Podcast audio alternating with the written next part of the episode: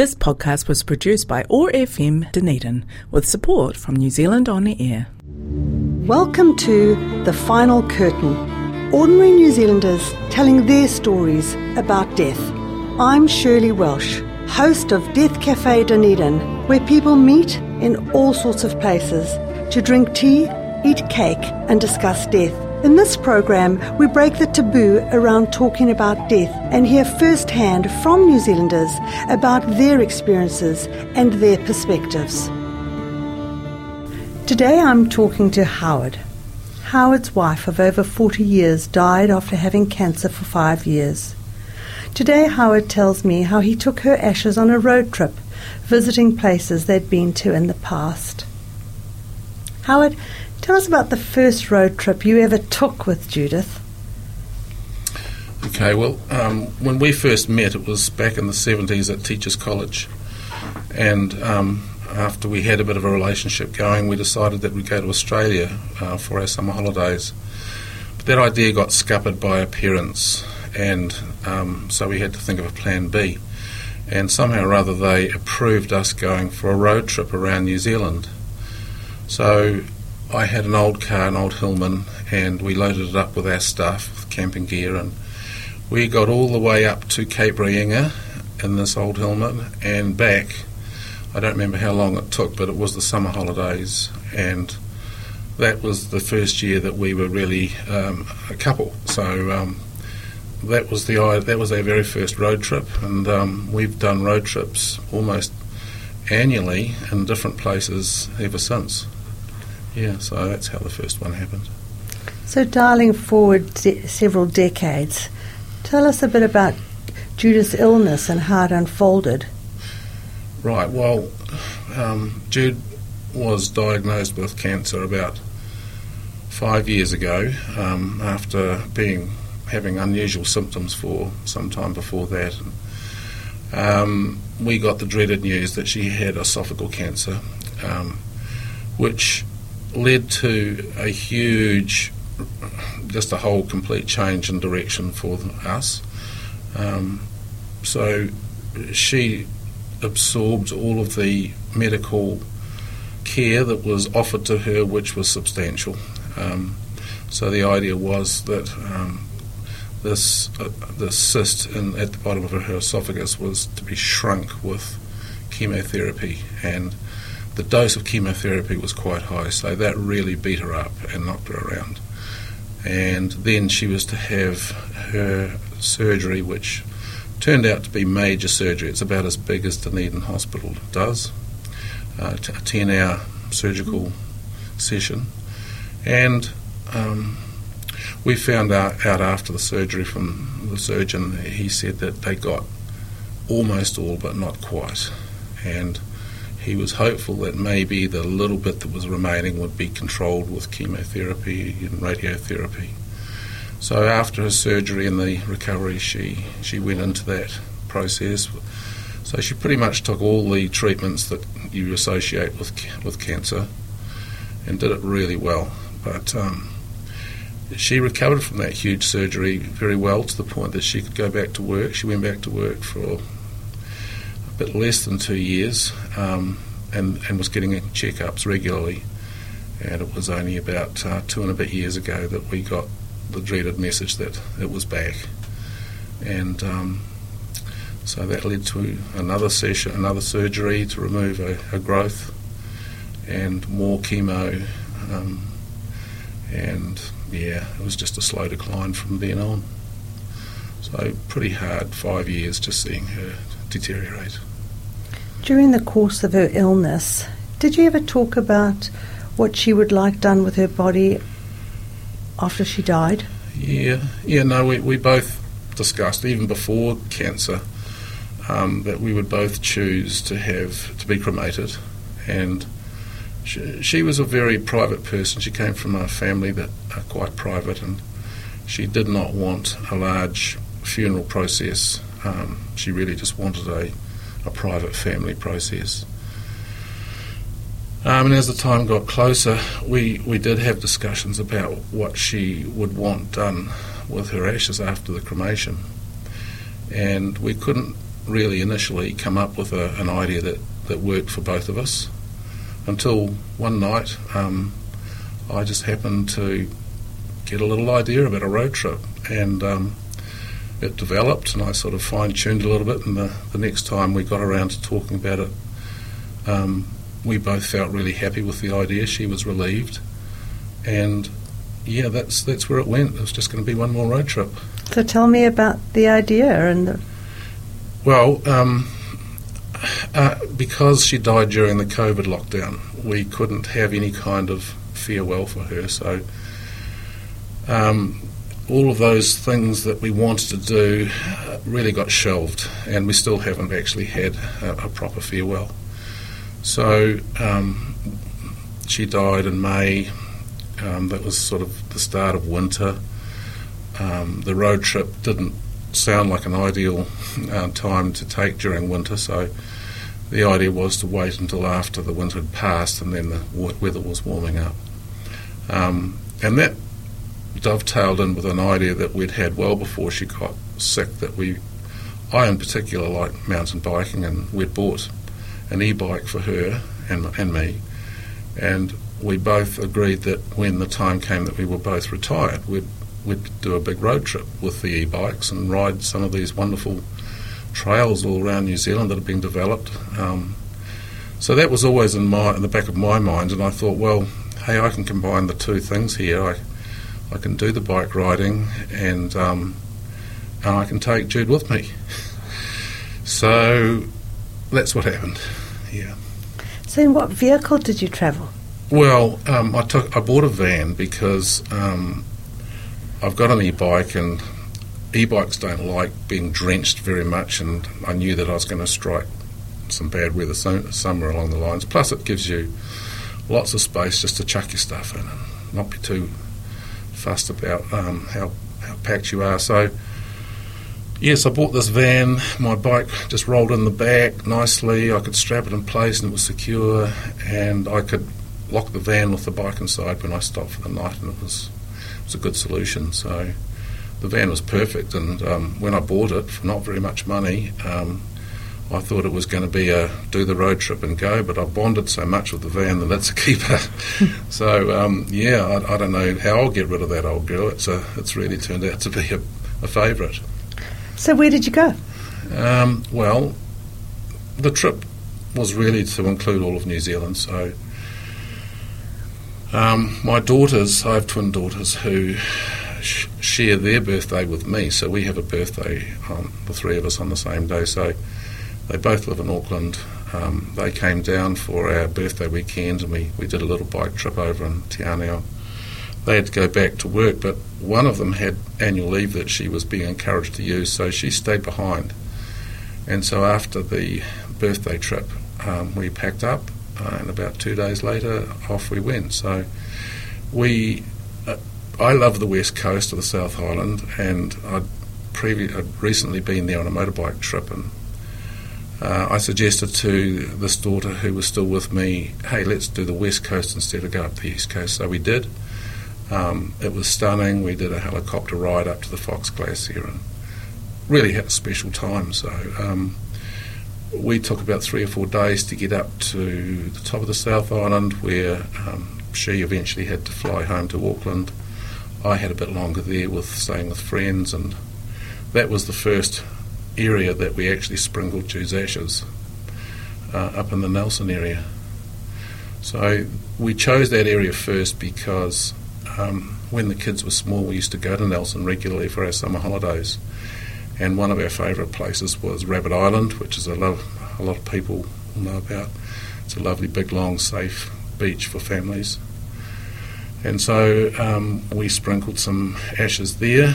And one of the other places we used to go was to a river nearby called Aniseed River Valley. And um, we went over the hill to Aniseed River and there's a picnic ground there. We sprinkled some ashes there too. So those were the first two places, and then it carried on from there. Were there other significant places you stopped in at that had been significant to you and Jude? Oh yes, um, lots of places. Um, she and I on another road trip had stayed at a um, on a lovely little cabin on the beach at Tata Tata Beach, uh, up, up past um, Takaka.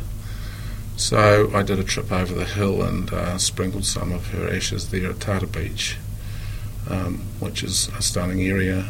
Um, what else was it? I think that's probably it for the South Island on the way up. Um, after I crossed Cook Strait, I joined up with another friend who had wanted, who had a long history with Jude and me. And he wanted to be part of it, so I had his mountain bike in the van with me, and we carried on for a week travelling, uh, doing bike rides every day. And um, this was probably a little bit more of int- of, of our interest of, of the bike riding. It wasn't so much. Jude ca- um, came along for the ride as well, of course, but um, we eventually got up to Waihi Beach where um, we stayed a couple of days. He flew back to Otago and I carried on. We've got a, a very good friend there who we've stayed with many times and who's also lost her husband to cancer. So um, she was she asked if, if Jude could be sprinkled in her garden, and we did, and um, that was a pretty powerful emotional experience because we're both saying goodbye at the same place, and um, I stayed with her a few days, and then moved on. Went, we went round the Coromandel. We'd had holidays in the Coromandel lots of times, and um, Hahei Beach was another place that was special to us. We stayed in a cabin in the camping ground there, and um, we did a walk up onto a headland. So I took her with me and sprinkled ashes up on this headland path that um, we've got photos of, and uh, we talked about afterwards. Um, and then I carried on and pretty much got to Auckland, where my daughters live. Stayed with them for a while, and then carried on further north. And it became, as I was doing this, um, I was made aware of the uh, the Maori um, cultural idea of Cape Reinga, where the spirit leaves the land, and I thought this is just perfect. Um, so that was my destination after leaving Auckland. So um, I made it up to Cape Reinga on a beautiful day, and um, sprinkled some of Jude's ashes there to fit with that idea, which is um, not part of my culture, but I absolutely um, understand and, and love the concept. So um, that was the top. Then it was time to turn around and head south. So uh, we had a, a join up with. I had a join up with my daughters and Russell in the Bay of Islands, where we'd had our last family holiday, all five of us. Um, I have a son who's locked out of New Zealand at the moment, who lives in Sydney. So um, two years ago, we'd had a holiday just after we'd heard of Jude's terminal prognosis, and it was a holiday where all five of us were together. And Jude's desire through that time was to have a proper, regular, normal family holiday where the terrible news that we were living with wasn't going to spoil the enjoyment of the time. And, and that's pretty much what happened. So we sprinkled some ashes under a beautiful Pohutukawa tree on a beach where we'd swum at that holiday, um, the three of us, my girls and myself. And that was it. I sort of came back to Auckland, had a bit of a, took a deep breath, and then headed south again. So the final place was really in um, her sister's garden, where we'd spent quite a bit of time for Christmas days and stuff like that. So her sister wanted some ashes sprinkled there, so that that was the final sprinkling, and I've come home still with plen- with plenty of ashes left, and um, both all the kids want to keep some for themselves, so that'll all happen. So that was about it. Took eight weeks. Wow. So, given that you didn't have a funeral or a, a ceremony to mark her her death at the time, did this trip and help you come to terms with the fact that you died and you starting a new chapter of your life? I think it was that. I mean, I, I wasn't. I didn't set out with that purpose for it to be the the final. Uh, I don't think you ever get over these things, and I understand that very clearly now.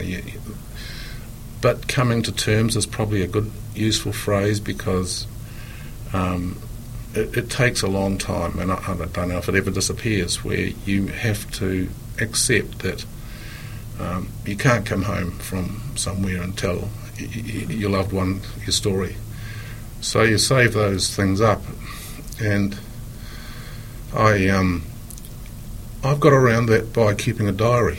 So I, I've kept a diary since last Christmas holidays, and um, I do an entry every day. And sometimes it's me talking to Jude. Sometimes it's just reminding me what I had for lunch. But um, it's pretty basic, and, and it just keeps track of what I've been, where I've been, and what I've done. Were you at all concerned that by going to places and spreading Jude's ashes there, you might then associate that place more with her passing and that that might make that place a place that it's not easy to return to or not? No, no, I've never felt that way. Um, I think, I think I might have struggled had I not done this, uh, this ash spread or her ash spreading. Um, I feel as though now, if I go back to those places, it will be a reminder of the the great memories that we've got of it, rather than thinking the last time I was here was with Jude. So it's it's a, a bit of a tra- it's transitioned from um, yeah a, a potentially sad return to a place to a place where I sort of feel settled about. It's, it's just helped me settle about that about that experience, and, and I, I feel her spirit will be with me there, but rather but it's in a happy way, not in a sad way. What did people think of you taking her ashes around the country and spreading them in this way? Oh, I, I've had nothing but sort of good feelings about it. Um, uh, I, I've sort of heard of my, my daughters have said they've told friends who've told their parents, and then um, they all the feedback's been very positive, and um, yeah, there hasn't been there's been no one who sort of looked at me with a quizzical look as if to say, well, why did you bother doing that? It's always been good. Um, I bumped into a woman who I was just doing some bank business with recently and told her, and she burst into tears. It, so it, it's got an emotional thing for sure, and and um, I think particularly women may understand um, the poignancy of it. I'm not sure, but yeah, it worked for me. So that, that makes it good. And I know you'd approved of you doing it before you ever did it, but looking back after you've done it, what do you think she'd think of it now? Well, I knew that she was happy with the idea um, when we discussed it, and I'm sure if she's looking down, she'd be very happy with it. Yeah. It also gave you a valuable opportunity to do th- this, these actions with your children. Mm. And so, how was that?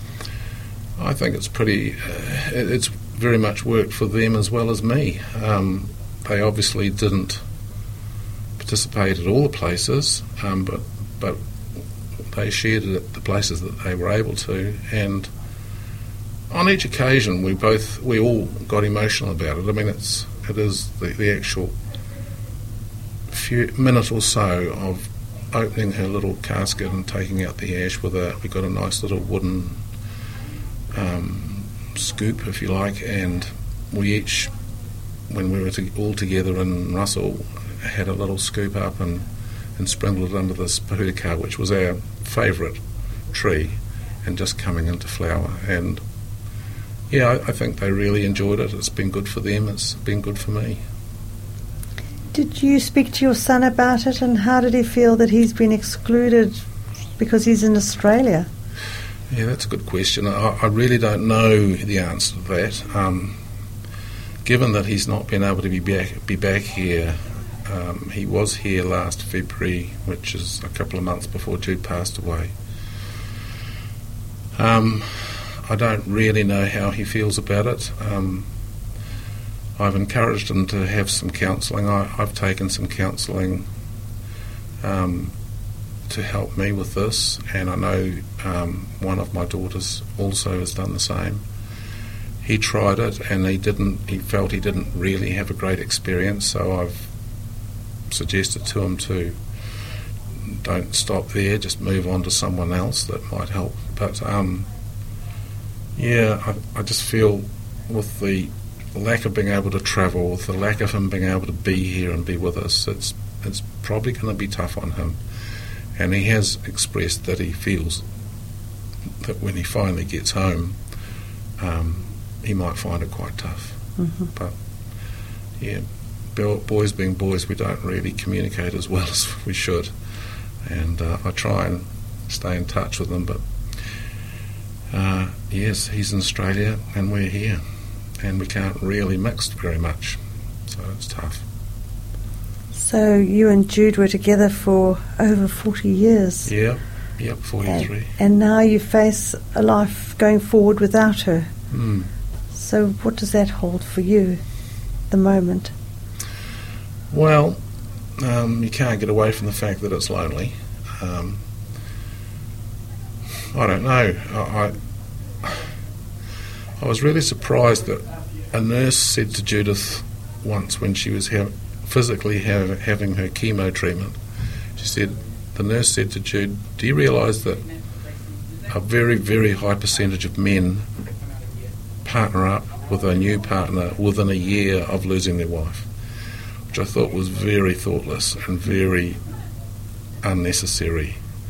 Um, which and, and which it didn't seem to upset Jude physically. Um, I couldn't see the upset, but it upset me actually because it was like someone's predicting what will probably happen. And yeah, I, I'm certainly in no rush to find a new partner. Um, but who knows? I mean, never say never. There may be something happening in the future, but I, I don't know yet. Yeah. And in terms of the home that you shared with Jude, do you still live in the home that you shared with her? I do. Yes, we um, we built a home which in which all the kids were born and we raised and went through school, and yeah, it's a proper family home. And yeah, it was tough coming home actually, coming after that trip um, to an empty house. So um, I am in the process of thinking about my future in that respect, um, with both daughters living in Auckland and me here. Um, I feel that one day, hopefully, there'll be um, grandchildren in our future, and I'd like to be closer to them for that reason. And even even if grandchildren don't don't appear, at least um, being close that we can share weekends more easily than we do now. So it's possibly something to happen in the future. Thank you so much, Howard, for talking to me. Many societies have ceremonies to observe the loss of a loved one. Thank you so much for sharing your uniquely personal but also typically Kiwi way of observing Judith's loss. Thank you. You've been listening to The Final Curtain Ordinary New Zealanders telling their stories about death. Podcasts from this series are available online at oar.org.nz and from the accessmedia.nz app. At Death Cafe Dunedin, the conversation continues. You can join that conversation by listening to other New Zealanders tell their stories about death and, if you want to, by sharing yours. Look for Death Cafe Dunedin on Facebook for updates and meeting times. This podcast was produced by OAR FM Dunedin with support from New Zealand On the Air.